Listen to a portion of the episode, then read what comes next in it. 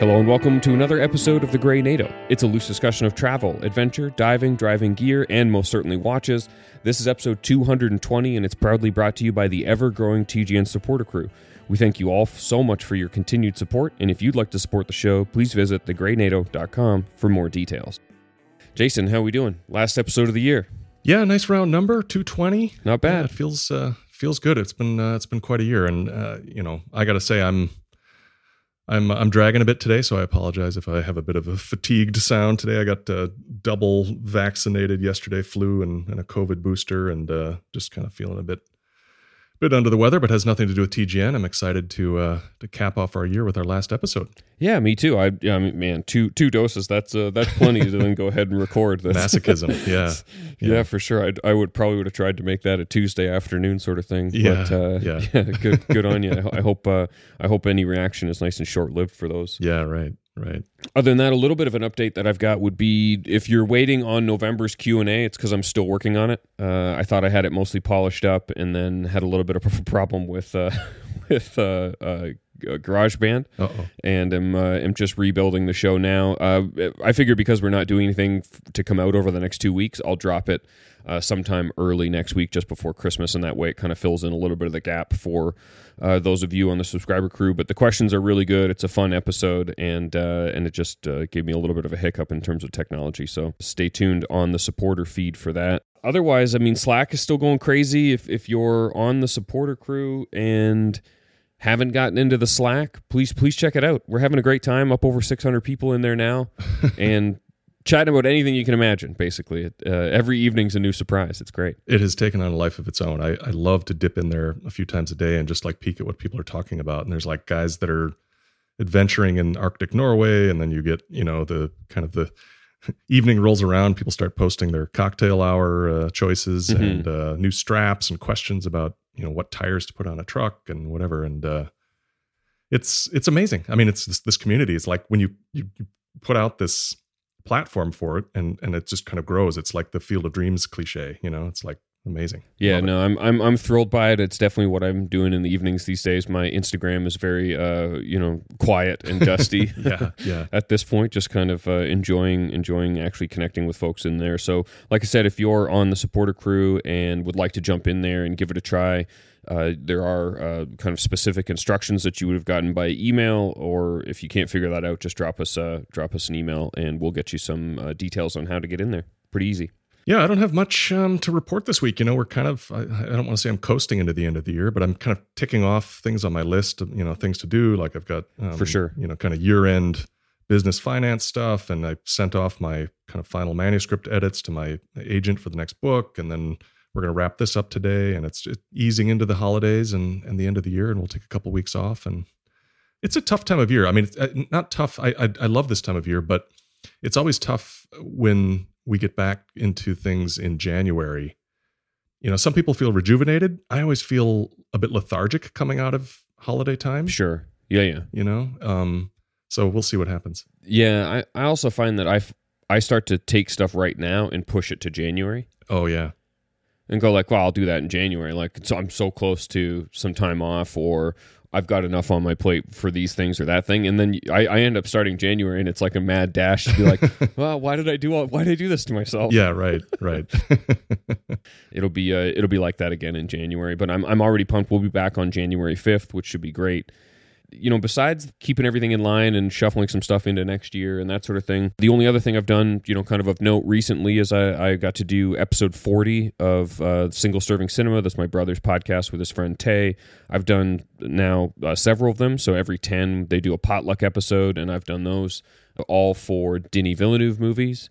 Uh, so this one is for Prisoners, uh, which is a you know a TGN Film Club pick from way back. It's one of Villeneuve's kind of first major films, and we had a really good time. It came out a little while ago, and uh, it wasn't. I didn't think it was necessarily going to be out in time for last week, so I held the mention until this week. yeah you know I, I saw this in the notes and I, I it reminded me that i haven't seen this movie and i located it on i can't remember where it's streaming but it was one of the services It's on Netflix these days. yeah netflix yeah so i'm definitely gonna have to check that out maybe that's a good uh, good downtime holiday viewing Yeah, I think so. speaking of viewing either last episode or the one before you you had as a final note the trailer for last overland Oh yeah, and I did start watching it. I've, I've I've watched two episodes, and it's it's great. I mean, it's uh, it, it's what you expect, um, but also a little bit more, and also a little bit less. I was hoping for so far a little bit more about you know the the kind of Land Rover nerd in me. I wanted to kind of dig a little bit more into the vehicle itself, Sure. and kind of some of the prep and maintenance and issues they had with it, and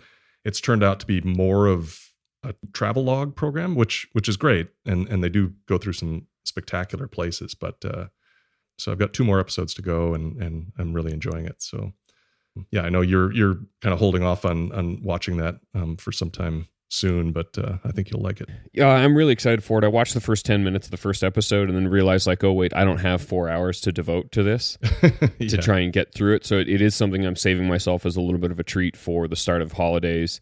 With stuff like that, I like to wake up in the morning, get a cup of coffee, and then watch a couple hours Oh, kind of yeah. before I start my holiday day. Yeah, you know, if, if you're hanging out with family or you're doing that kind of stuff, that usually starts around lunch or the afternoon.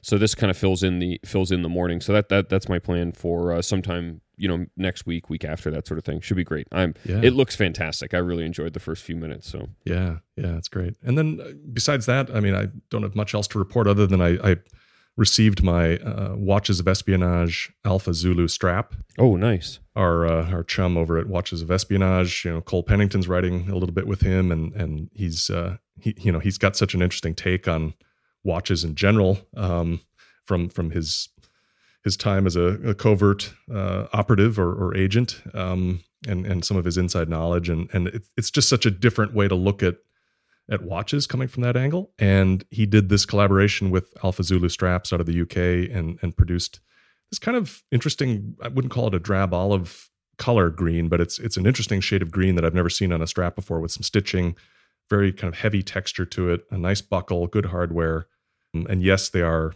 um, well, for one thing, they're sold out. They were a bit expensive, but I, I've I've spent more on a NATO strap. I'm either uh, ashamed to admit or, or proud to admit. so this wasn't uh, too extraordinary for for what it is. I think it's really well done. So um, those of you that were lucky enough to get one, you'll know what I'm talking about. But that was uh, that was a cool pickup, and I've got it on a, a CWC watch. Um, Very currently. cool. Yeah, that's Yeah. great. I was uh, I was keen on taking a look at that, and then I think that came out like over the weekend uh, when I was dealing with the funeral. Oh yeah, out in Edmonton, and I, I just you know I, I saw it, I saw the price, and I kind of thought like I'm gonna have to think about that a little bit when you factor for you know taxes and the rest of it, and getting it to Canada. That ends up being it would definitely be my most expensive NATO, and I'm, I'm definitely a fan of what they're up to. yeah, And then by the time I, I went back, uh, you know, got on the other side of, of that trip and everything, they they'd sold out. So yeah. great for them. NATO or not, uh, be sure to check out Watches of Espionage. We, I've really been enjoying uh, the process, especially now that they're publishing directly to the website. Right. Solid work for sure. All right. And yeah, I don't I don't really have that much else to uh, to do. You know, it's it's the end of year for Hodinkee and such, so we're writing all these sorts of like year end posts, and that's pretty much filling the days. And otherwise, just attempting to get outside and enjoy a sunny day. It's probably what I'll do right after this recording. It's it's a little chilly here today. It's like negative eight Okay. uh, Celsius, but Yeah. uh, I'm looking forward to a, a nice walk in the park and maybe a little bit of a podcast before I settle into this edit for the rest of the uh, afternoon and evening. Yeah. Cool. You want to dive into uh, a wrist check? Yeah, so you know, I looked at the notes. We're both wearing watches that have some connection to our main topic today. Uh, I strapped on the Vertex M60 Aqualion. This is uh, Vertex's first effort at a dive watch, and and quite an effort it was um, or is. It's just an amazing watch. I, I posted a loom shot on Instagram this morning, and like, it's it's got to have the best loom of any any any watch I've owned. I mean, better than Yeah. Seiko's and the Lumidial Citizen, et cetera. It just it just glows all day long. It's just a, a, fantastic watch. when I had the M60C, sorry to cut in, but when I had the M60C in for review for Hodinkee, I was able to do a, a wrist shot that's actually the hero photo, and it's a loom shot. I don't think I've ever done a wrist loom shot as the main photo in an article. Oh yeah, There's so much loom. Yeah. it's why it's an absolute. I, I, that's one of the few watches this year that I genuinely like missed when I sent it back. yeah, Usually, when you have a month, especially with a watch that comes from a long way away, Don was very kind and like was not pu- pressuring me to get it back to him. yeah, And then when it went back, I was kind of like, oh, I'll miss that. That was like that was like a really a proper tool watch yeah. uh, from from a guy who clearly loves watches and, and kind of gets the points. But I, I I apologize for cutting in, but No, I, I did did enjoy that watch and what what a loom shot you can make with it for sure. he knows what he's doing. I mean, it's for such a small company. Like he he ticks all the boxes. You know, great bezel, great design, hmm great strap choices, great packaging. So yeah, that's what I've got on, and we'll we'll be talking a little bit more about Vertex in a bit here. But uh, uh, tell us about what you're wearing. Yeah, you know, I was wearing the Mito and I've been wearing it a ton. I actually put it on a 21 millimeter gray Tropic, Oh, nice. which is just a really nice pairing. Yeah. And and I've been I had enjoyed it for several days on that. And then I started writing this story about the best budget watches of the year. hmm That could cover 30 or 40 watches. Like a lot of what we're talking about in this episode will will kind of expand upon that idea. Yeah. But we had 10 and they were selected from the entire Hodinkee editorial team. So it was a, it was a mix. It wasn't just what I suggested, but of course I, I fought very hard to make sure that the Citizen Aqualand, the, the 2007 17W, would make that list. Yeah. And sure enough, in the voting of the 10 watches, it was at the absolute bottom, Huh. Yeah. despite the fact that I had voted it number one. Um, you know, I, I like it even more than the SSK. I think that it's an absolutely fantastic watch. I'm super happy with it Yeah. and that's what I've got on wrist. So during the process of making that, I realized like, oh, I don't remember the last time I actually measured it. So I went and got it and quickly put it back on the rubber just because it's more fun that way, I think. Yeah. And uh, and then I've been wearing it for the last couple hours, and and I don't think I'll put the Mito back on today. I, I love this watch. There's Yeah. there's just something so unique and special, and and it you know you can find them online for about 500 bucks from a variety of of uh, retailers uh, through Europe and and parts of uh, Southeast Asia and of course Japan. But uh, I'm absolutely in love with it. It does the commando thing really well, hmm and it's the biggest.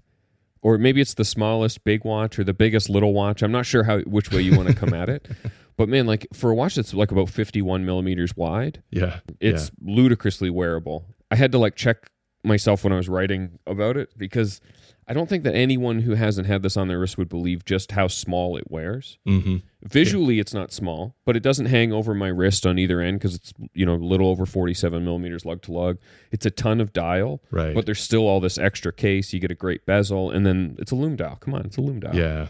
Yeah. I think this is the reason uh, probably that I didn't end up selling a ton of stuff and squeezing my way into a white pearl.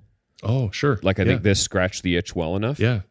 Between this and already having the Sea Rambler, which I'm not willing to sell, even to get a carbon. hmm Yeah, I absolutely love this. I love having the the seconds hand perfectly synchronized with the digital seconds counter. That makes me happy. Uh, there's all this all this sort of stuff. This is a, a fantastic watch for five hundred dollars. Yeah. That's yeah. what I've got on my wrist, and it's it's only one of. I guess we can cross that one off the list for uh, what we were going to talk about, which is just kind of our favorite watches of the year. Some of which came out this year, and some of which we experienced this year. I think this is the perfect way to end the year in terms of episodes. Yeah, I do too. Is just to look back on on the watches that kind of like delighted us or cost us some money. Or kind of came and went, but we're good, like all that kind of stuff. So I, I don't know. You want you want to kick it off with um, maybe pick one of your faves from the list. Yeah, sure. But I mean, before we leave the Citizen, I mean, since since that was the first one we're we're checking off here, I mean, uh, to me, that I would almost say that that was even as I look at this list now, Yeah. I think that was my favorite watch of the year. I mean, by far, I wore it the most for for sure, and uh, hmm I think we both got ours, you know, early summer, and it was the perfect summer watch. I mean, it just does does everything so well. So yeah, uh, great pick. Yeah, I would say under a thousand dollars. Definitely, it's it's Yeah. my favorite, and it really the only reason I give it that that hard line is because there's two watches, two other watches that I think I like just as much, Ah, okay. um, but for totally different reasons. So, Yeah. uh, but you, you take it away with your uh, with one that kind of hits you the the hardest. Yeah, gosh. Um, okay, this is going to be an oddball pick. I'm going to get this one out of the way right away. It's not, certainly wasn't a well, it certainly is way outside my wheelhouse. Um, but it's one that I saw at Wind Up uh, in Chicago that kind of blew me away, and it's from a brand I love, and that is Lorier. This Zephyr. Um, so it's a dress watch. You know, this is this is a a small. Oh, this is the sort of tonneau shape. Yes, I mean it's it's like a 31 millimeter wide case. It's only eight millimeters uh, thin, thick, whatever. 18 millimeter lugs. Like I, to be clear, I will not buy this watch. I won't. I would never wear this watch. I, I loved this watch. I loved seeing this watch. I loved that they make this watch because, you know, we've we've uh, crossed paths with Laurier a few times over the years. That came to um, an event that we had in New York way back when, and it was Oh, great yeah. to meet them. And uh, and then of course at Wind Up they were there, and and they're just a, a charming couple that run this company. And and but the thing is that they've always made these great, beautifully designed, kind of nostalgic dive watches and and chronographs that kind of remind you of other things, but not not you know full on homages. hmm And then to see this one, this clearly very dressy watch that, that they're referencing the kind of jazz age, uh, you know, 1930s um, watches. And, you know, it was just fun. It made me smile. I, I remember putting it on thinking like, good on you. You know, this is this is a this is a great release, and it's uh, it's only four hundred ninety nine dollars. And like if if you're someone who is into you know dressier watches or you need one in your collection, I would not hesitate to to recommend this one just from from handling it and, and knowing the the company. Yeah, I feel like this is one that I could actually see you buying just you know, a little ways down the road. It's like for the for Yeah. the, the the pipe the pipe in the evening Yeah, yeah, sort of, you know, yeah, the right the right record on the on the player, that sort of thing. yeah, yeah, It's a vibe. And I love the the old school ads. Uh, I do too. got on the page as well. yeah. It Yeah. fits really well. Yeah, Yeah, that's a great pick, and and definitely, uh, I remember also seeing it. I think I you you called you kind of brought me over to the table at Wind Up and and checked it out along with their other stuff. They've got uh, some beautiful watches, and yeah, to- totally support that on the list for sure. yeah. All right, next up. I'm just gonna pick a random one, and it, this would be back from March, so kind of earlier in the year in the phase, and I got to spend maybe like two hours. Hmm. With the solid gold Omega Speedmaster Oh with wow. the green dial, Oh, the yeah. moonshine, and and I would say the big thing for me isn't so much that that it's a gold speedy. I, I think I saw the original moonshine a couple days before it even came out. We took photos of it, so not my first time. I, and and that the BA style with that maroon bezel, like the the kind of anniversary yeah, edition that they remade a few years ago with the black dial furniture. That's incredible. Uh, but this one. It really came down to that bracelet. It's a, Mm. it, I believe it's a new or an updated like tapered bracelet yeah, and the the combo of the two together is one that like I kind of haven't forgotten about.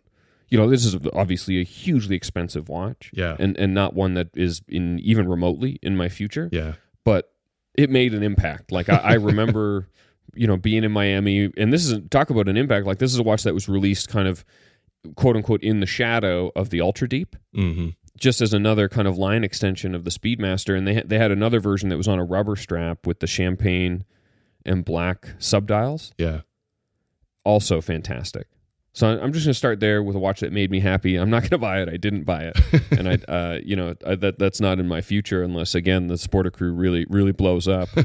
But even then, yeah, uh, just a really fun watch. And I, there's something it, there's something weird about occasionally it, it the the the switch from steel to to a gold really changes the way I feel about a watch. It happens with the Royal Oak and it happens with the Speedmaster hmm where the steel ones like are they're fine. You can't take anything away from their merit as like kind of iconic watches but not not something that like makes me feel any specific way. Yeah, the gold does something else entirely yeah, uh, it's it's and the green dial's like almost black and a lot of light, and then in sunlight or highlights, it's this very like radiant kind of sunbursty green that I liked. yeah. And, and some for some reason, this combination of colors with that dial also brings out this dimensionality of the dial. Like it looks like you can see all the facets and the angles to the dial, which you don't always get. Right, Like the black dial ones, when you look at them, they often look just very flat.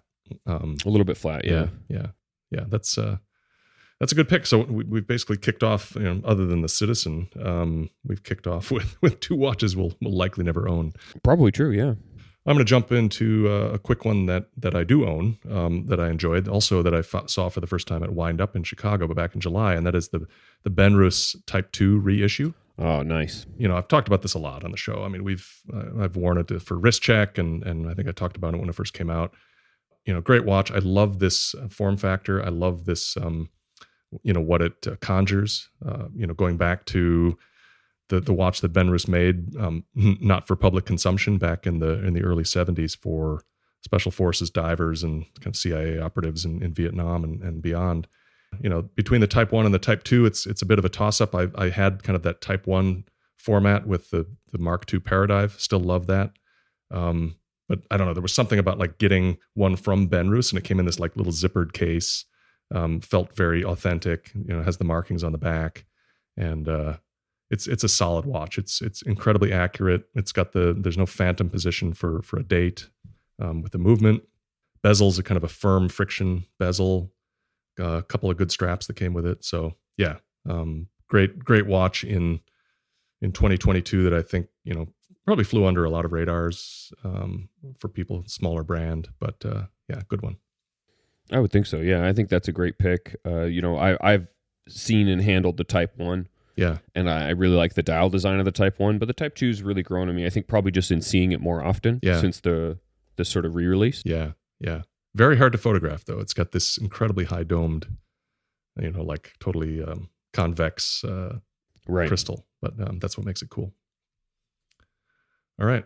All right, Next let's see another one off the list here. I, I think I'm going to go with the Seiko SSK GMT, Oh, okay. the Seiko Five. Yeah. So I think this is one of the more like crucial watch releases of the year from again from a budget standpoint. Mm-hmm. And I, I bought one very quickly, have really enjoyed it. And, and while I won't take anything away from its importance or anyone else really liking it, I almost feel like it's a little bit diminished because I had my time loving an SKX, Oh, and sure. it wears exactly the same. oh, yeah.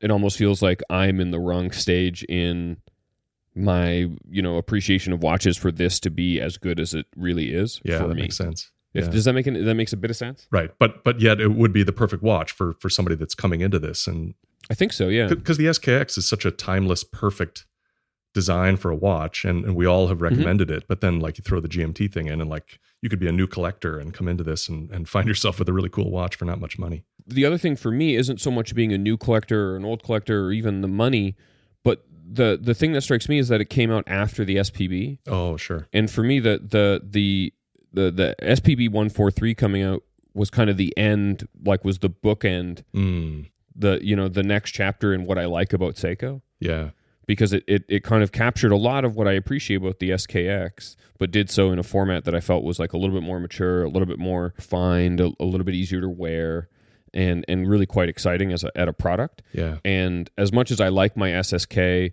um, I'm kind of fighting between selling it or saving it for mods. Mm, You know, mhm. you're, you're interested in getting into modding this winter. I'm, I'm kind of interested in the same. I've been looking over like lists of tools on Reddits and, and that sort of stuff, but I, I haven't really decided which way I want to go with it. If I'm not going to mod it, I think I would rather pass on uh, the watch to somebody who will travel with it and will show it a good time yeah, at this point because of watches like my Explorer 2 or another watch we'll mention in a few moments, I, I don't feel like I need a GMT that isn't ideal for travel. hmm You know, if I want a passive GMT or sort of a, a caller GMT, I, I, I could very well use this Citizen. It does a second time zone very easily, true. or something with a 12 hour bezel. Yeah, you know, which there are options. So yeah, it's it's an interesting thing because I feel like even just a few years ago, this the the Seiko 5 SSK and, and I have an 03 and I, I like the way it looks. It wears really nicely. The bracelet's a big update. But I feel like it's some of it's the the like buzz that I wanted from it wasn't there because mm, I've uh, almost like I've attached my kind of Seiko fascination to other other specs, like something a little bit more wearable for me every day than than uh in the SS uh, in the SKX format. yeah, yeah. That's a co- complicated explanation of a really good watch. yeah, and it definitely bears inclusion. I mean, this this watch had a lot of buzz. I Yeah, think, yeah, for sure. You know, I remember. Um, I think I, I ferried it to Chicago for you, so I got some time with it um, Mhm. before you took it over. And uh, yeah, really good pick. I like that one. Yeah, I, I can't. I definitely don't have anything bad to say about it. Maybe just I'm in the wrong phase or or whatever. So Yeah, um, a, a winner nonetheless, and I highly support um, anyone who's got one taking it somewhere special. And if you're looking for a, an inexpensive GMT that has a great style yeah, uh, and has an incredible world of mod options Mhm. beyond it, yeah, uh, great great starting point, and it, I think a super fair price. yeah. 475 bucks. Uh, maybe they're selling for a little bit less these days. I don't. I'm not sure what the demand is. Right. What do you got? Yeah. So back in the summer, um, our friend Mike Pearson was was in town here to um, launch um, the brand he's working with, um, Zodiac, at a at a local retailer. And he brought, you know, as he does, he, he had a, a you know box of watches um, that he was bringing to the event, and he came over to our house for dinner, and he kind of laid some out, showed them to me, and one of them that really caught me off guard and struck me as a really cool watch was the Zodiac Olympus and he had um, kind of a, pre-released version of what then they later released, um, and that is this Olympus Field, which is a watch that probably normally wouldn't be one that would be on my list, but it, it just struck me, and it's it, it's such a unique watch. It's a, it's a classic kind of field watch. It's got 200 meters water resistance, um, a screw-in crown, you know, good solid automatic Swiss automatic movement. Of course, what what struck me is it has this what they call the manta-shaped case. So you know the lugs at Mhm. the bottom kind of go out and up and then kind of taper into the to the top uh, strap horns there, and then the crown is at two o'clock. The specificity of the field version um, is that it has two dial choices. It has kind of this uh, smoky gray brown, and then it has this um, uh, kind of an olive green color, and they both have this. I, I guess you'd call it like a fume or um, kind of a fade texture or, or appearance to them, and it was just a cool watch. It was super lightweight. I mean, for the size, it's a, it's a 40 millimeter watch. It just it wore really well. There's no date. It has a very retro look. It's it's just different. You know, when you think of Zodiac these days, you think of the Super Seawolf stuff and the GMTs, and and uh, I was just pleasantly surprised by this one. So it's uh, it's 895, good size, good good solid build, and and just a really unique watch that you're not going to see probably on anyone else's wrist. So thought I'd throw that one on the list too. This is definitely one I'd like to see in person in the coming year. Yeah. Um, I have I have a few watches that have to go back to Mike, so I should probably maybe just organize a little trade. I think this dark dial captures some of the the aesthetic of like you know the pilot watches from Zenith, Oh, sure. Yeah. but like in in a little bit more simple, maybe less garish sort of format. Mm-hmm. Right. I like this. Yeah. I think it's handsome and distinctive and cool, and the price is right. And I've been really impressed with what Zodiac's been putting out for the last couple years, Yeah. especially like you said in the Super Seawolf stuff. Mm-hmm. Um, and this gives you an entirely different outlet. Like if you've if you've got enough dive watches, uh, if you know if such a thing exists. right. Yeah. Yeah, good pick for sure. I'm going to follow up with something very colorful and and just the right size, and probably so far. Uh, that's hard to say. The World Timer is really good, but uh, probably my favorite thing to come from the brand so far, and that's the new Farer Aquamatics. Oh, yeah. So I had I had one of these over the summer and really just kind of fell in love with it. If I if I was in the market for a watch anything like this, I feel like it kind of defines what's available at a thousand dollars for a steel sports watch that doesn't have any connection to something like a Submariner. Sure. Yeah. Yeah. It's just it's so much color and fun. A good bracelet comes with a quick change rubber and a NATO. Point five millimeters. It wears low. The bezel's pretty good. The loom is good. Like they, they just don't get anything wrong. mm-hmm. And if you can pick one of the, I think it's four versions. And if you can pick one, if you like the colors enough to pick one and and lock into it, I think you just end up with a fantastic watch for a thousand bucks. Yeah, yeah. I'm looking at the You know. at the site. I remember when we when you talked about this uh, earlier this year, and and the one you had was was very colorful, and and I mean the color options are are just crazy. And and someone at that company um, has a real eye for what colors go well together because there's no way Yeah. I would pick some of these color combinations, and yet they work. So you're you're totally right. These are totally unique. They don't reference anything else, and uh, yeah, and and they seem to be good quality build, and and the price is perfect. You know, right at just under a thousand bucks. Price is right, good warranty uh, from a brand that's proven themselves. So you're not buying into a brand that might go away in a couple years. Like Farer's been around, they do the wind up circuit. They're part of the, they're part of kind of our level of the industry. Yeah, They're nice people. Every time you reach out to them, they understand and enjoy watches. They do some cool LEs.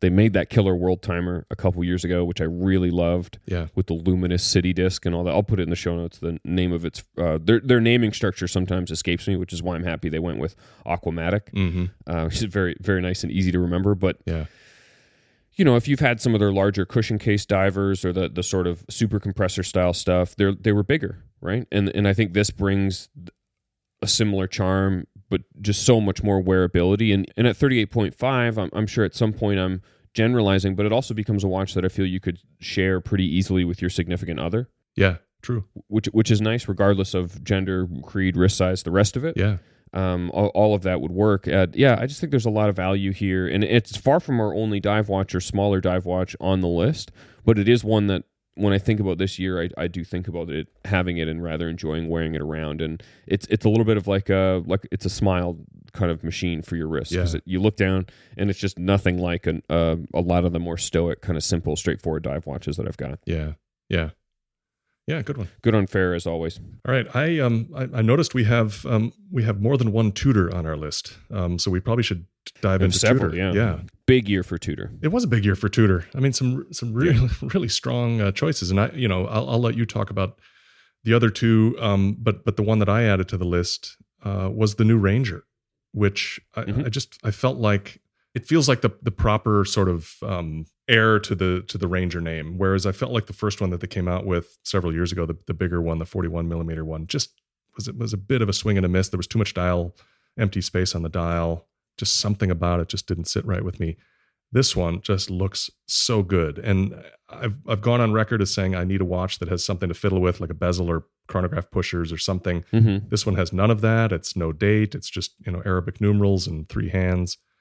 But man, I've come close to to trying to figure out if that's uh, something I could make uh, make my own because aesthetically, I think it's just it's such a perfect watch. And of course, Tudor makes such high quality stuff that um, there would be no no issues there. The price seems good. Um, I suppose the way to go would be to get it on the bracelet for three thousand fifty, Yeah. but it sure looks good on a strap, and that's the way I'd wear it 90 percent of Yeah. the time. Have you handled these? Yep, I was there at the launch when it came out. A really impressive watch. I, I think for me, especially given that the there's these other two watches that we'll talk about, I I kind of because the Ranger wasn't smaller than they made it, Oh yeah, it almost doesn't differentiate itself enough.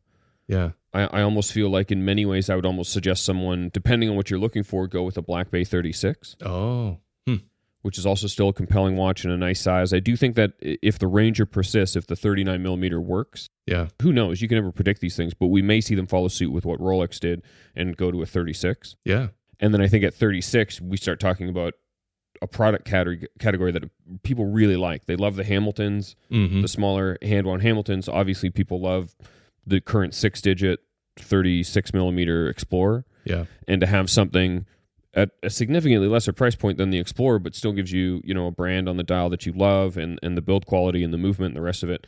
I, I, you can't take anything away from 39. It is definitely not too big. hmm It's just the watches that it referenced were signif- significantly smaller than 39. yeah, So I think it'd be interesting to see if they go and go go ahead and, and actually expand the Ranger uh, beyond a single reference. Um, I, I think it's a solid watch. In in my mind, it it just got overshadowed by the Black Bay Pro and the 39. which I think you should talk about. Let's let's Let's lump these together. sure. Obviously, they came out two different times of the year. The Black Bay Pro is the big announcement from Watches and Wonders. It was my favorite watch of the show. Uh, I think it's a fantastic watch for the money. If I didn't own the Explorer 2 that I'm lucky enough to own, uh, I would definitely be in the market for something like this. It's Mhm. it's a nice size. It's easily worn. It goes in a bunch of different straps. I like the coloring. I like the aesthetic. I like the sort of nod to the history of a two time zone time watch, like the 1655 in, in the overall aesthetic. And then I think the execution just works really well. Yeah, Um, it's a little on the thick side, but genuinely that that really tends to only bother me when the watch doesn't sit correctly on your wrist. hmm And and I didn't find that to be a problem with this. Uh, and and I would say again, the funny thing I would say about the Pro is the only thing slowing me down is a watch that I already own. sure. Yeah, yeah, true. and then the fact that months later they announced a watch I really want and and probably will kick off hopefully we'll be able to kick off 2023 picking up a Pelagos 39 yeah, yeah, there's only been a few so, sort of more expensive sort of watches that I've wanted enough to actually sell trade buy weasel my way into a comfort zone Yeah. to get to get a watch that I definitely don't need. Yeah, you know think about so many watches on this list you or I own so there's no Yeah. need left for any of these. It's just kind of fun right. and, and part of our life. But uh, the Pelagos 39 has really got me. I, I you know, I, I've been joking in working on a week on the wrist story for Hodinkee that it's kind of like you know the the straight pipes guys who we we had Jacob on the show yeah, uh, some time ago when the, when they got a million subscribers. They joke about there's fast cars and then there's like dad fast cars.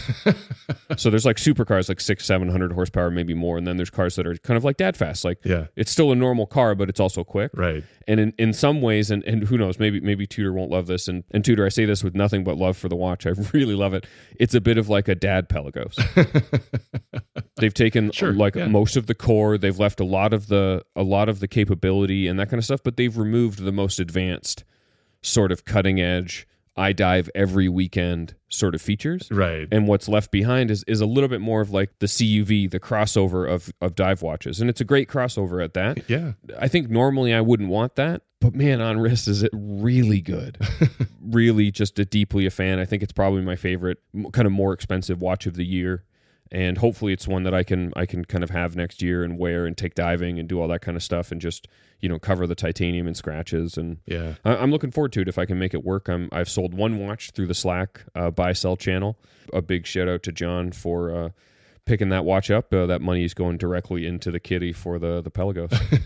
nice. Yeah, I mean, this trio of 39 millimeter watches from wow. from Yeah. Tudor. I mean, what what a year! What other brand can can say that it's had such a tremendous year? And I think of the three, um, you know, I, I talked about the Ranger being very enticing. I think the Black Bay Pro, I wouldn't have a single issue with the thickness of it. I think it looks great. I love a steel bezel anyway. And then Yeah. you know the the uh, the Flyer GMT, the local jumping, um, you know, uh, yeah, just just tremendous. I'd love to see what they do, how they iterate this watch. You know, you talked about the Ranger maybe getting The Pro? smaller or something, but yeah, the Pro Like to see if they could Yeah. spin off other dial colors or or or something would be really cool to see. Yeah, I mean, I think a blue one would work really well. Yeah, dark blue. Yeah, Yeah. dark blue. You could even keep the yellow Mm-hmm. Sure. of the GMT hand, and it would give the watch an entirely different vibe than Yeah. the current one. Yeah. And and it, you know that's a that's usually Tudor's next color Mm-hmm. is a blue, Right. right? But imagine if they even went the blue of the FXD, Yeah. That sort of richly navy blue rather than the purpley blue or the or the somewhat le- less saturated of the 58. I know Mhm. we're splitting hairs here, especially describing colors in audio. I feel like as long as we've been doing TGN, we've been talking about the fact that Omega moved up market yeah. to go after Rolex and they left this vacuum. Yeah. And it's weird because I, I think Tudor filled that vacuum in 2015 with the Pelagos, with the Black Bay, but it's taken them seven years to really show where they could take where they could take the whole scope of the brand when it comes to steel sport watches. Mm-hmm. And and I think we're really starting to see that line like expand. We now have a like two two totally different ways you can go with the Pelagos, several different ways you can go Black Bay, whether it's 58 or Pro. And then we saw them try something with the Ranger, which definitely had its fans Mm-hmm. but maybe wasn't successful enough to keep going. And now they're trying another thing. I, I'm excited to see what they try in 2023 for sure. I mean, the FXD is another one that I think, True. Yeah. obviously, that's a 2021 great watch. Yeah. And we see them all the time on the Slack now, the TGN Slack, Mhm. and and they're just deeply cool things. And I've also found, and this leads me to, I suppose, another yet another watch on the list, but I really like a fully graduated bezel Oh yeah. Yeah. Whether it's the FXD or the MS22, like like, or you're you have an MS21 Scurfa, Right. just really cool. Yeah. I don't, I can't fully describe why, but I like it. They've got it on the Aqualand. Right, right. It, it it lends a certain like seriousness to the watch and and usefulness, of course. But it just it mm-hmm. aesthetically it just looks good. I, I you see those hashes in like the first fifteen or twenty of some watches, and then like they disappear for the rest of it, and it feels a little empty. So does that mean we're we're segueing into Scurfa? I think that's not a bad bad move. I mean, the funny thing is, is uh, I spoke previously about the budget watches story for Hodinkee, and I didn't put the Scurf on there because for me it was the MS22 was both the watch I got and it's their 2022 release, and it's sold out. Yeah, And I've become very Yeah. sensitive to members of the audience that get bummed out when most of what they read about is stuff they can't even think to buy. right, right. And I, I think within this context, which is a little bit more personal, a little bit about our 2022 and watches, that MS22 man, we, we say it a lot. I mean, the the the TGN Slack's becoming largely like a Sc- Scurfa cult Scurfa or forum. Scurfa forum, yeah. Yeah. And the, you know, all different shapes, colors, sizes. But for me, that that black or the blue of the 21 with the full bezel and, and the titanium Yeah. on a strap is just it's so much watch for the money. I know. It, it it's visually just striking when you see it. There's there's just so much going on with this watch. These the the hands and the markers are just like twice the size of like what other watches Mhm. do, and then the the bezel's incredibly legible. Um, I, I heard some some people on the Slack channel, um, you know, questioning about the, the thickness of it. It's nothing I ever noticed with it. Um, for a quartz watch, it might be a little chunky, but somehow the overall dimensions just Yeah. sit just so snugly and perfectly on the wrist. Yeah, I, I wrote a story recently that was uh, like one of one of those Hodinkee like steel versus splurge, Yeah, and it was the the the Diver One titanium in whatever version you prefer versus the Pelagos. You know, one's Mhm. two hundred and fifty bucks, one's forty four hundred bucks. yeah, And these steel versus splurge things are kind of silly because usually the answer is like buy the better one if you can afford it, or buy the cheap one if you can't. right. Like they, the, the, there's not always a big argument here for one being a better watch than the other or a worse watch than the other. They're just two different markets. Yeah, But the interesting thing about this was, I, you know, I wrote the whole thing and and and did the post, and I was happy with how it came out. And then in the comments, a guy kind of took me to ca- task and said, like, so the Scurf was fine at that thickness, but the same thickness on a Doxa 600 is bad. Oh, right, right. And I said, like, well, I mean, both of you know the Doxa thing I explain over like 1,500 words. And, Yeah. and it largely comes down to like yeah the, there's thickness but then there's how the thickness moves around on your wrist Yeah, and the Doxa sits up off your wrist on like a higher case back. And look, I have nothing against. I like the way the 600 looks. I wish it wore, wore better on my wrist. It just doesn't. hmm And when you add in wanting to wear it on a NATO, having a tall case back, so the watch is millimeters off your wrist, I just found it kind of wobbled and toppled around. That's not going to be the same for everyone's wrist, but it's my job to literally talk about how the, the watch kind of hit me yeah, it, it changes with the strap. If you put a stiff strap on the Scurfa, it sits too high for me. hmm But on the rubber it comes with, on a nicely broken in canvas, on a leather, on a NATO, I really like it, and, and it doesn't bother me at all in terms of thickness. Yeah. It's also a nice has nice smooth rounded edges, so it kind of tucks down a little bit better than a watch that like is kind of brutalist like the 600. Yeah, definitely. Great Yeah. watch. I'm super happy with it. Yeah, good pick. And and I I think also you know you you're someone who who came to yours um, after it was long sold out. I mean, Mhm. and and that's just the nature of things. And I think a lot of you know readers might um, take you to task over that sort of thing um, for writing about a watch that's not available. But the fact is, they are available. Like you just need to know where to look, be patient, make a deal. Yep. People people buy and sell and trade stuff all the time. And uh, yeah, you can you can still get one. Yeah, and then e- even in the last week, availability changed on Scurfa's website, and it, and it popped up on uh, on the Slack. People chatting about, oh, you you know, there's certain models are now available again. They came back in stock. Yeah. So it's a question of watching what's available new. Also, you now have forewarning of two years that there'll be an MS23, predictably. Right. So may, maybe maybe you know keep in touch with Scurfa for something like that, and, and you could jump on that if you can't. And then it took me it took me a couple a couple maybe month month and a half of asking around Yeah. and and checking on on forums. But I mean, uh, you know, you look at Watch Recon. There's there were a couple MS22s that I had only missed by a little bit of time, Yeah. so they're not that hard to get. I think it's probably harder to buy all sorts of other watches. There just aren't that many of them Mm-hmm. Uh, with 500. But I feel like even even if you don't want the MS, you just have to wait a little while. And there's there's lots of options in terms of the second hand for the Diver One and titanium. Yeah.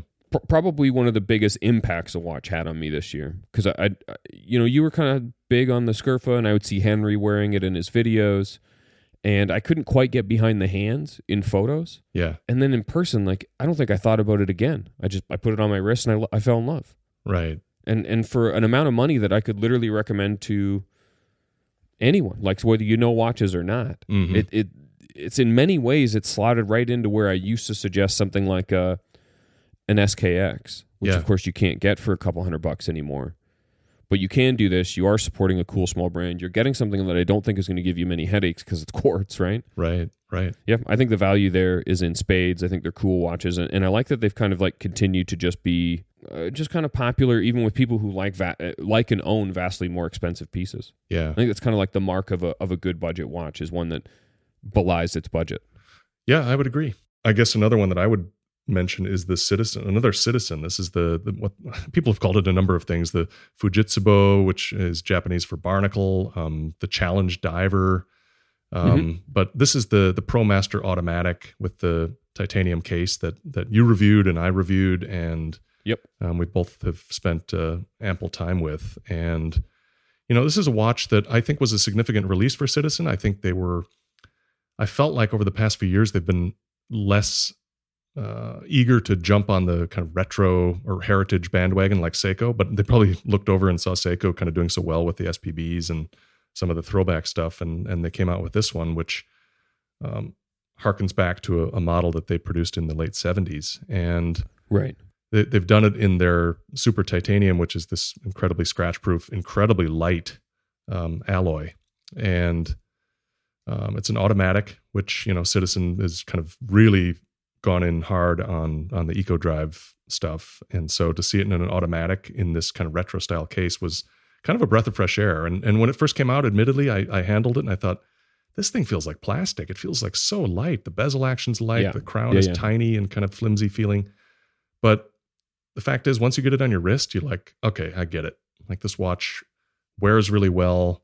Um, it's the right size. It has the right looks. Um, yeah, it's uh, it's a great little watch. Yeah, I, I didn't think much of it when I pulled it out of the box. It didn't feel like it, it's so light you almost think it's not that well made, and then you put it on your wrist and it just kind of disappears. Yeah, and you can do the you can do the sort of vintage effect, you know, Submariner adjacent sort of design, but it weighs like less than the bracelet for the dive watch you probably have on your wrist right now. right, right. It works really well with a variety of straps because of the weight. It has a nicely kind of curved case back that nestles against the curvature of the lug, so it sits flat. It stays where you want it to stay, especially on the rubber. Yeah, So it ends up just being kind of this comfortable, legible, straightforward dive watch that allows you to do the titanium thing while it's still while it's still small, mm-hmm.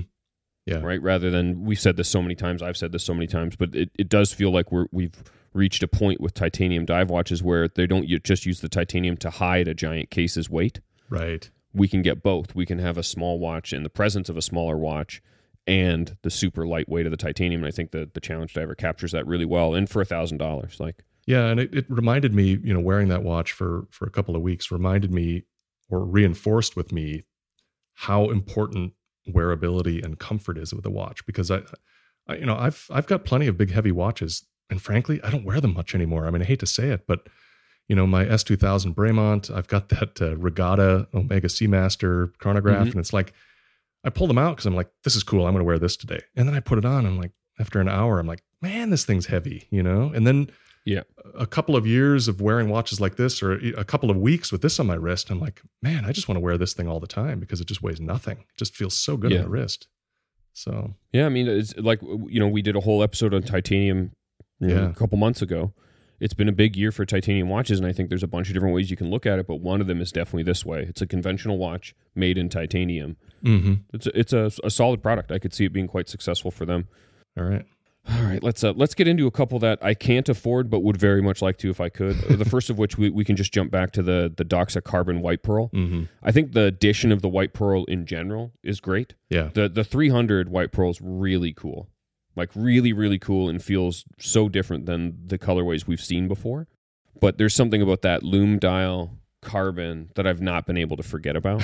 I think it's a watch that I'll have to own someday. I don't feel as much pressure as I might with the Pelagos Yeah. and for why uh, you know I'll I'll consider I'll I'll keep looking inside to try and figure out why. Uh, maybe because I already have the 300 here, Yeah. the Sea Rambler. But yeah, I, I just love this watch, and I don't think my love for it has changed in any way. That the carbon still really speaks to me as a an interesting way of keeping a format and a footprint and a silhouette of a vintage watch, Mm-hmm. but entirely changing the way it wears and feels. I, I, think it's just there. It's it's a really compelling sort of uh, product, especially if you're well, probably exclusively if you're a Doxa nerd. Yeah. Yeah. I agree. And I think if you had a watch like this, it would feel not only nostalgic and Doxa esque, but but really special because of the of the material. I think you'd you'd always find yourself kind of looking at it up close, and and people would ask to see it, and, and it's it's it's really a unique, beautiful watch. I remember one of our listeners brought uh, brought one that he had to um, to wind up, and I you're right, I can't get that out of my head. It, it was so good looking, and he had it on a NATO strap. I mean, it just looked perfect. Mhm.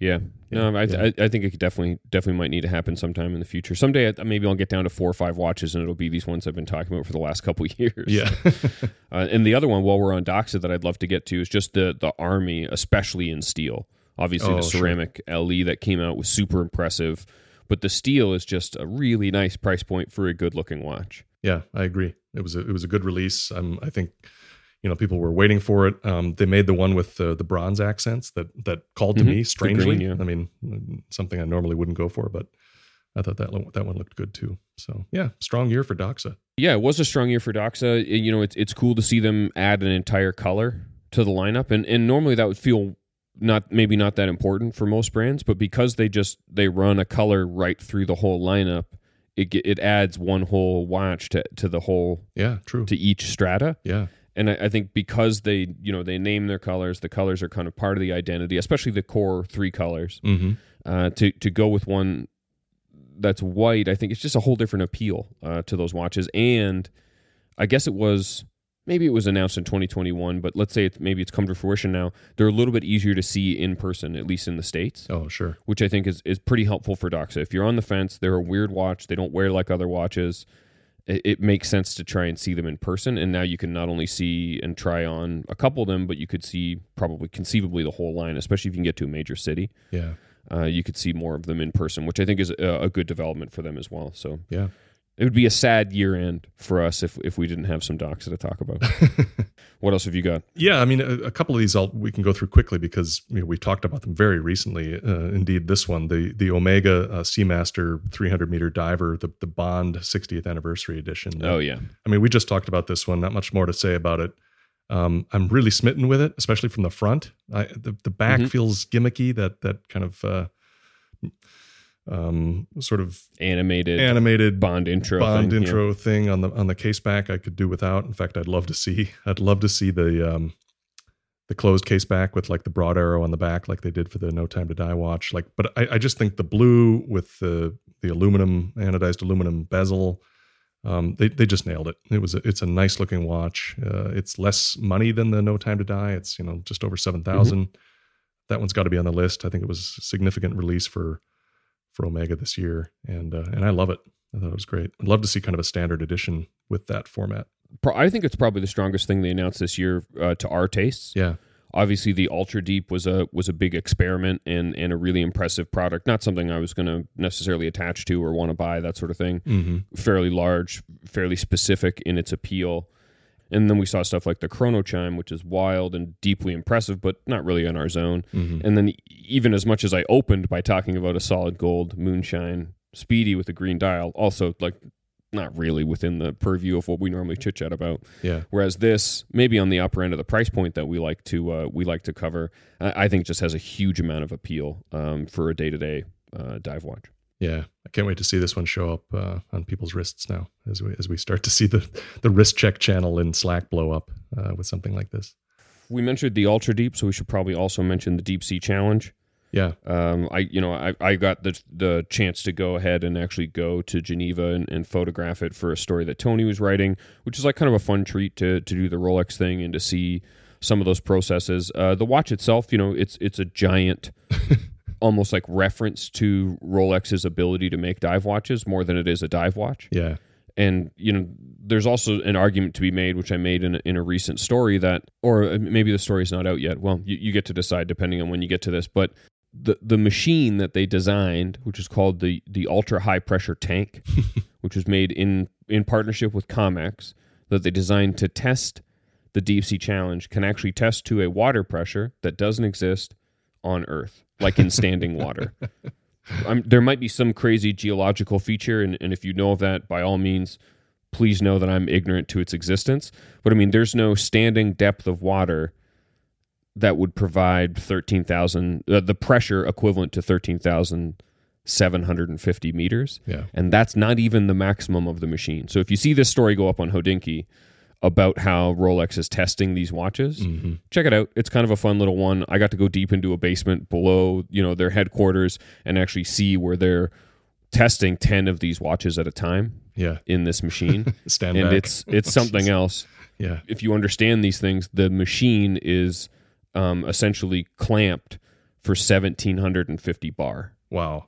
So I'll let you do that math on your own, or you can read my read my article when it comes out to know just how deep or how much pressure that really is. It's it's something else, and I think as a technical achievement, it's worth chit chatting about and enjoying and knowing it's there. Is it, is it a commercial product? You can't really convince me that it is.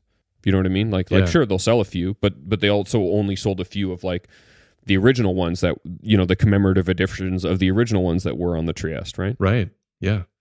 Yeah, and I think So- I think you're right. This is this is an emblem. This is a this is a, a tribute to to their capabilities because you're right. As a dive watch, you know, to wear this watch diving, it, that's not even the point. This is a watch you strap onto the outside of a of a submersible. you know, it's not a watch you strap on your wrist to, you know, dive 30 meters, uh, you know, kind of on a reef somewhere. But cool, cool they made it, and uh, definitely worth talking about because it was a very significant watch this year. And then, yeah, before we got into the whole deep sea and the ultra deep and the rest of it, I was saying that there were two watches that I, I really like, but you know can't can't necessarily afford on a whim. And the second one of those is one that I finally got to witness in person, and it's on its 50th anniversary this year. That's the Porsche Design Chronograph One. Oh yeah, I don't normally like fawn over chronographs. They're not like that's not my zone. Yeah. I absolutely love this thing, and I can't stop looking at them. you know, I got to go into the factory and, and the manufactory where you get to see some of these made and the designers and and see some of these uh, additions that are are kind of yet to be released, some stuff from the future, yeah, and just that core 1972 design yeah, offers so much little variances, a lot of which happened in the past, and some Mm. of which you know they'll iterate upon in the future. But it's like a really nicely wearing, genuinely automotive inspired watch that comes from the same guy that designed the 911 yeah, yeah, that that really speaks to me in a way that I don't think without having the experience of, of visiting Porsche design and getting some of the background on that, I don't know that I would have attached to the watch in the same way. It has that specificity of the story. And uh, look, I'm not fortunate enough to own a, a 911, so I like that it doesn't say 911 on the dial or that sort of thing. It was just meant to kind of follow in the lineage of the same design language yeah, from the same designer. And yeah, the the fact is that they're expensive, but I do I kind of get it. They're not making a ton of them. They look really good. I love that the, you know these modern ones have quick change, so you can pop that bracelet off and put on another strap. Oh, You can wear them on a NATO. Yeah. You can do all that kind of stuff. And then now they've got ones with a flyback movement, which I think is really rad. Wow. And uh, yeah, like I said, I've seen some of the stuff that they've got planned for next year, and, and it makes me only more excited about it. So much like with the Doxa, that's one that I could absolutely see in in a, in a future sort of edition of my collection. Huh. I, I really like these. I could easily see it because sort of my like like in, in in the way that somebody might attach to a Speedmaster. I think this is more my my field, my zone. Interesting. Yeah, and and I guess Yeah. in a way you've had a similar format, you, so you've been able to try that that shape right with your Sinn um one four The Sinn, yeah, which references same same case sort of thing. Very similar design language overall. yeah. Very Germanic, yeah. This is very much a guilty pleasure of mine. I remember a local shop here was was selling a vintage version of this, um, the Orfina version from way back, and it was. I remember handling it in the case, and it had the kind of that roll, rolled bullet style, you know, bracelet, and uh, and the the the if you can even call it PVD was all kind of wearing off. I mean, it just it looked great, and yeah, these are these are cool watches. Um, yeah, I, I, I'm shocked to hear you say that that you could see this being in your collection. I never would have put something like this on your wrist. However, I can see it on your wrist. I mean, it it, it is the right, very toolish aesthetic, and and of course you being very dialed into the automotive space, I, I could totally see that happening. I think you know when you get your 911, I think this would be the perfect accompaniment. they're gonna have to uh, they're gonna have to come down closer to the price of the chronograph before I'm I'm a Yeah. 911 guy. Yeah. But yeah, they're you know these things are like in the neighborhood of 10 grand. yeah, Um, used ones can certainly cost that much depending on their condition. Not always, but depending on their condition and the era and that sort of thing. And and I'm not debating whether they're worth that or not. If that's what people are paying, then that's what they're worth. Yeah. Super. yeah, Just more than I've ever spent on a watch, and and it I would say that remains more in a dream class. Uh, but I am happy to have seen every generation collected in one space and get to try a bunch of them on. Uh, just a, a really nice wearing uh, watch that feels super super specific yeah, uh, to an era and a design, and and it is. I like those designs. I think everybody does, but those designs were like it worked, so they just didn't bother changing it. Right. Speedy's in there, Subs in there, yeah, Fifty Fathoms is in there. yeah. You know, Royal Oak is in there. There's tons, right? And a lot of them are are now celebrating 50, 60 years of age. So there's clearly there was something in the water Right, right. in uh, in the 60s and the 70s. So, uh, you know, maybe 72 is towards the tail end of, of some really great designs. Yeah, But man, I, I I really enjoyed getting a chance to see more of these, and, and it it just becomes something that kind of defined, and it just became uh, another one of these watches that defined sort of my perspective in 2022. Cool. That's a that's a that's a great you- addition to this. I wouldn't have expected to see that on the list, but uh, among all these other kind of dive watches, but that's uh, that's a good one. Yeah, All right, so I mean, we're, we're kind of down on down to the end of the list here. We, we've talked about some some watches that we'd love to have, some that we've we own, some that we've tried. Um, you know, do you have one that kind of stands out as a favorite that you want to close out with? yeah, I think I do, and and it's fun because I I feel very sure footed in this decision that my favorite watch of the year is that new Mido Ocean Star. I actually saw this one quite some time ago, and immediately I thought like, oh wait, that's going to be a winner at least for my wrist. Yeah, and at f- under fifteen hundred dollars, I think it's actually under fourteen hundred dollars with the bracelet, two straps, an automatic movement. That's a, a proper flyer GMT. It's a great size. It wears really well. I really like the aesthetic and that it doesn't lean too hard into the sort of faux vintage. It just has sort of a vintage aesthetic based in some past Mido designs. yeah, I've had it almost nonstop on my wrist since I got it a couple weeks ago, and I absolutely love it. I've traveled with it, I've jumped time zones with it, and uh, it's not going anywhere. I'm I'm absolutely thrilled by it, and I think they're still available in Hodinkee store. At least they were, you know, at, at the point of recording. You know, I feel like I've advocated for GMT watches for many years, especially the the sort of picking the one that suits the way that you need to track another time zone, whether you're traveling to the time zone or calling into the time zone or watching the time zone. And I think this year we had both yeah, with the with the Seiko and then with this Mido, and then we had you know Citizen and some other brands with the Miyota 9075. I think this has been a great year for, just to see the starting point of a few brands coming at the GMT world at a at a budget or close to budget space. yeah, And if I was comfortable spending and praising the SPB 143 in say 2020 and through 2021, uh, I feel exactly the same about the Ocean Star GMT from Hodinkee. it's great to be able to talk about a, a brand that we don't normally talk about. I mean, Amito is. True. Think Yeah, we might yeah. have. I I'd have to go back through all of our old shows and count, but I bet it'd be on one hand the, the number of times Mido has come up. Um, but they make solid watches. I mean, you know, Swatch Group quality is certainly not not one to be questioned. They're, they're you know top to bottom. They usually make a, a, solid watch, and and you know Mido's been doing some good stuff in the past few years. And I think this watch you've you've obviously um, sung the praises of recently, and we've seen a lot of them pop up on the Slack group and on Instagram, and I think people are are drawn to this one. And it just goes goes to point out that it was it was a solid year for for travel watches. And and for sure. coincidentally it's a year when you know as the pandemic was winding down people started to get back on the road again that the timing mm-hmm. couldn't have been better. I mean look at our list. We've got black bay pro. We've got even the aqualand. You can do a second time zone on the the ocean sure. star the the seiko. Um, yeah just uh really solid. Even the benrus you know you can use the 12 hour bezel. So absolutely. um, yeah that's a that's a good one to finish on. And how about you? Do you have a favorite, or is it probably the Aqualand? It's the Aqualand. I love it. Yeah, I wore that watch so much, and and every time I see you or anyone else post a picture of it on their wrist, I'm like, all right, got to go get it out of the box, put it on, and it's running. It's per- keeping perfect time, which is great. Yeah, true. Yeah, yeah. I, you know, for two grand, then you're in you're in uh, under two grand for a two watch collection uh, a travel watch that's a little bit on the more elegant, dressy side, and then a dive watch that is decidedly neither of those things and is yeah. all the better for it. Yeah, right. Yeah. Not bad. Well, I would love to know whether you put it in the comments or you want to jump into the Slack. I, I would love to know what your watch of the year was, what your favorite watches were, what you think we might have missed. Because we had a long list and we tried to trim it down and have some focus to it. We wanted to make sure, you know, we got a solid hour plus out of the topic, which we have but I'm sure we didn't get to everything. I think this is one of the stronger years of my time in watches. Mm-hmm. Um, it seems like some of the pessimism of the last few years, especially around really expensive watches, has kind of meant that there's a new focus in like, well, what can I get for a thousand bucks? What can I get for under two grand? Yeah, and and maybe people have been asking that for a couple years, but brands have started to reply. Mm-hmm. And whether it's more titanium or more travel watches, or man, do I hope we combine the two in 2023. I, am I'm, I'm here for it. I think yeah. it was a solid year. We had lots to talk about on the show, and we'd love to know, you know, w- what was your favorite? What kind of hit for you?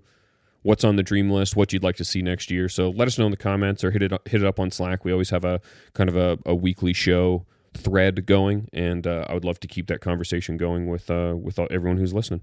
Yeah. You want to jump into some final notes? Yeah. Why don't you go first? I've got kind of a, a, repeat one that we do every year. So why don't you go first? Oh yeah, look at that. I didn't. I hadn't scrolled down far enough.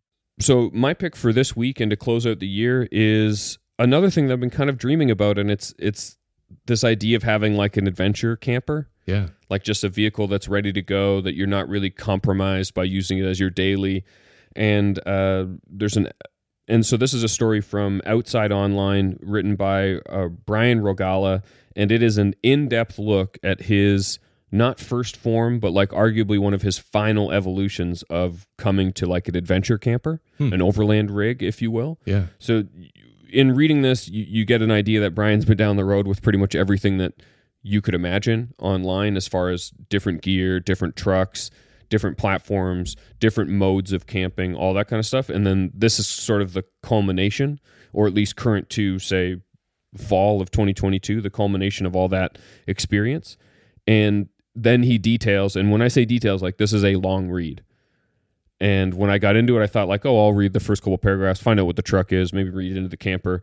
Nope, I read every word. I really liked it. It's super enjoyable. I learned a ton, and there's also videos throughout. So if you want to see in you know in you know quote unquote three dimension in more detail than a photo, or uh, more moving detail than a photo, you can um, you can also watch the little videos that kind of fill in some of the blanks for the stuff that he describes. But this is everything from the truck to how to modify the truck to the camper to how to modify the camper to the electrical system, the water system, the heating system, the cooking platform, the organization. It's all of it, and I just really enjoyed it. If uh, if you're like me, that the type of guy who will watch Venture four wheel drive and and kind of enjoy the ones where Chris changes something about his truck, or or maybe the same thing for Drew Sims or that sort of thing, then I, I think this this uh, fairly long and very in-depth story is for you. And it, it, made me think about what you might spend on a, on a very inexpensive cottage. Yeah true. Uh, providing you don't you don't live near a major city where the cottage property could cost as much as anywhere else. Mm-hmm. But what you might spend on an inexpensive piece of property somewhere where you could put a low cabin or you know maybe off the off the water uh, like no water no power sort of cabin yeah. you you could probably end up with a pretty nice truck build that could take you anywhere. Yeah. It's it's a compelling argument. You know, we, we had a Q&A earlier in the year, I want to say four, five, six months ago, about whether or not we would want to be in the woods or in the water and how far we would want to be from home. Mm-hmm. And, and in, in some ways, reading this story, I thought, like, well, this is almost an answer to all of those questions because you could just pick on your own. Yeah, true. Right. Yeah. And and I, the last thing I would say is I don't think that you need to go as deep as he did because, like I said, he's been through the other stages. Mm-hmm. I think it's something you kind of ease your way into, maybe a bit like scuba diving or, or any sort of adventuring in general. You start off with a weekend trip or uh, a well known option and then move on from there and let it kind of cascade. And I would say his his rock has rolled further downhill than others. He's he's very specific in what he needs and what they're using it for, and I, I really enjoyed the post. Yeah, it's so thorough. I'm just scrolling through. I mean, he's got lists of tools and then you know sort of video demos of how he did each thing. And I mean, the mm-hmm. the, the slide on camper idea is, is a nice idea. I mean, so many people have pickup trucks anyway, and I've always liked this yep. format of camper because you can leave it and go. You know, it's not attached to the vehicle full time, and uh, yeah, that's cool. Yeah, it's, it's a compelling thing, and, and and anywhere where you think he might not, he might have made a decision that you wouldn't. He at least gives you the reason why. Yeah, and it may or may not apply to you. Yeah, you know, this is a four season platform for skiing and backcountry touring and that kind of stuff, and I think there's something to learn for anyone who might want to do an overland build or or a you know a camper build. Um, yeah, I, I, loved it. This is the kind of stuff that I like to see from outside. Uh, which there's a lot of depth, a lot of value here, and a lot of specificity. So. Yeah that's uh, that's my suggestion. Uh, read it over the holidays if you want to dream about maybe a, a good project for the next year. Yeah, good one. How about you? All right, I'm going to close out with uh, our annual recommendation to listen to The Shepherd, which is a uh, yeah. short story by Frederick Forsyth. Um, specifically, the version that's read by um, Canadian treasure Fireside Al Maitland, um, who started reading this uh, yearly on uh, the CBC As It Happens show. Um, he started back in the late 70s, and, and the, this recording that they have on their website, uh, they, they just keep it up there, and you can you can just use their player embedded in the in the web page and, and play this. And it's it's a wonderful holiday story. Um, you know, the, the the lead in here is the year is 1957. An RAF pilot is heading home from Germany for Christmas. Fog sets in, and all radio communication is lost and it that's the gist of it. And it's told first person. Forsyth was a pilot. He did fly de havilland uh, vampire. And, you know there's a, just a lot of nostalgia. It, uh, al maitland's voice is perfect for this. He does all the kind of different accents and and voices that that come into play in the story. And uh, you know i i've i've roped enough people into this now where you know on christmas we're sitting with my parents and, and i make them listen to it and we enjoy it. And sometimes we listen to it more than once. And it's just it's kind of a cozy kind of holiday tradition that that I've come to enjoy, and um, we've we've kind of tended to recommend it every year now on our last TGN of the year. So give it a go.